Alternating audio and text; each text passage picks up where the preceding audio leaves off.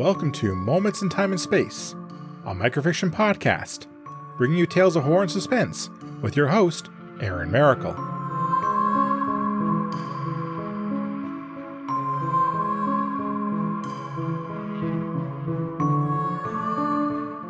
Hello, everyone. Bobby is a man who loves money and is always looking for ways to get rich quick. The universe has smiled on him and sent him some help from a place he never thought to look. Bobby rushed to settle into his big easy chair and snapped up the TV remote sitting on the battered end table next to his other throne. He pointed the remote at the TV and mashed the power button with his thumb. The 42 inch screen hummed to life and slowly illuminated as it warmed up. Bobby quickly punched the remote buttons to land on the boxing pay per view channel and complete his order to watch the big fight. The pay per view was expensive, but money would not matter soon. With the wager he made, this fight would set Bobby up for life, and his inside man would make sure of it. Did I miss it? Bobby glanced to his left and saw the faint outline of a translucent figure hovering a few inches off the ground. The spirit was dressed in clothing that was considered in style during the 70s, and even then, Bobby wondered if they would have been considered passable. Glad you could make it, Jeff, Bobby said, and took a big pull of his beer. The fight is just about to start. Oh, good, Jeff replied. How does that beer taste?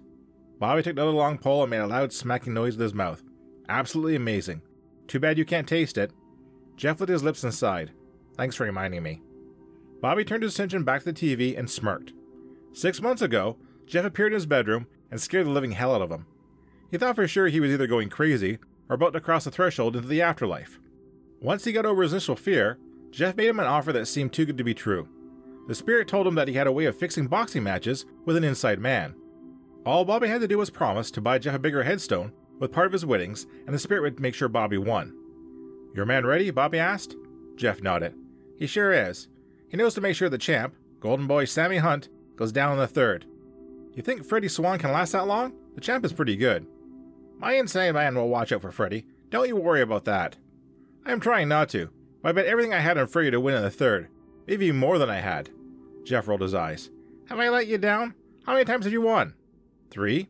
Do you want money? Well, yeah. Do you want to make a big score? Yeah. Then sit back and relax, baby.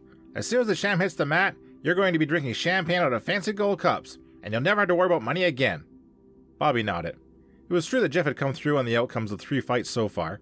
The first fight involved a small wager to make sure the spirit was legit with his offer. The other two fights had made him enough to pay off his mortgage, and now it was time to hit early retirement. Freddie Swan was almost a 9 2 underdog against the champ, so it was the perfect fight to ensure Bobby would be swimming in money. The bookie you recommend it pays in cash, right? Bobby asked. Absolutely. You want to avoid the tax man, so cash is king, Jeff said. Bobby watched the TV as the ring announcer went through the introductions. The champ looked confident, but Freddie looked like he wanted to be anywhere but in that ring. The referee explained the rules and then sent both fighters to their corner. A bell rang to signal the start of the bout. Here we go, Jeff said with glee. Dreams of what he would do with his newfound wealth filled Bobby's head. Those dreams were interrupted as he saw the champ land two hard lefts into Freddy's jaw. Freddy staggered back and got his guard up, but the champ just blasted through it. What the hell is happening? Bobby demanded. It's all right, just a little rope a dope for the crowd, Jeff explained. Freddie sent a few punches at the champ, but Golden Boy merely shrugged them off. The champ closed in again and pounded Freddie's side with a flurry of punches. This sent Freddie staggering and looked like the ref wanted to stop the fight. Bobby set his beer down. Okay, this isn't funny. Tell me what is happening exactly. Jeff rubbed his chin. I think Freddie is getting his ass kicked. I can see that, but why is he losing? Because he is getting punched more? Don't get smart with me. Why is your guy doing his job? Because he doesn't have to. But Freddy is losing. That's the plan. Bobby's blood ran cold. What? Jeff crossed his arms and bobbed his head. My partner was supposed to possess Freddy and make him drop his guard. It's obvious Freddy doesn't need any help losing this fight.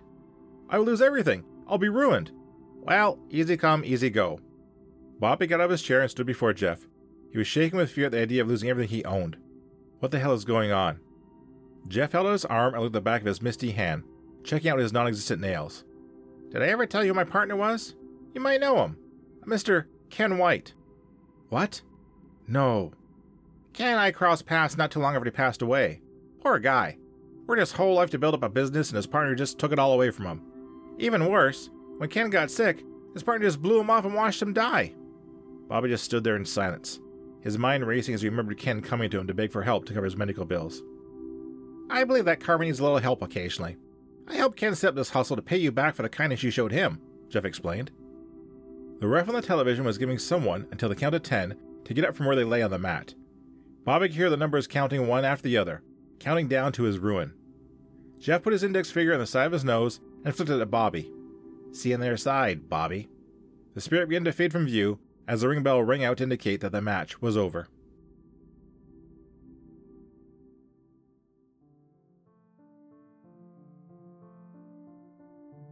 There is no such thing as a sure bet. Thank you for listening. If you like what you heard, please subscribe to the podcast and leave a review. You can also follow me on Twitter at Moments in TAS. Feel free to recommend this podcast to others and help it grow. The opening and closing theme is Creepy Night by Daniel Carlton. Until next time, be safe, be smart, and be well. See you soon.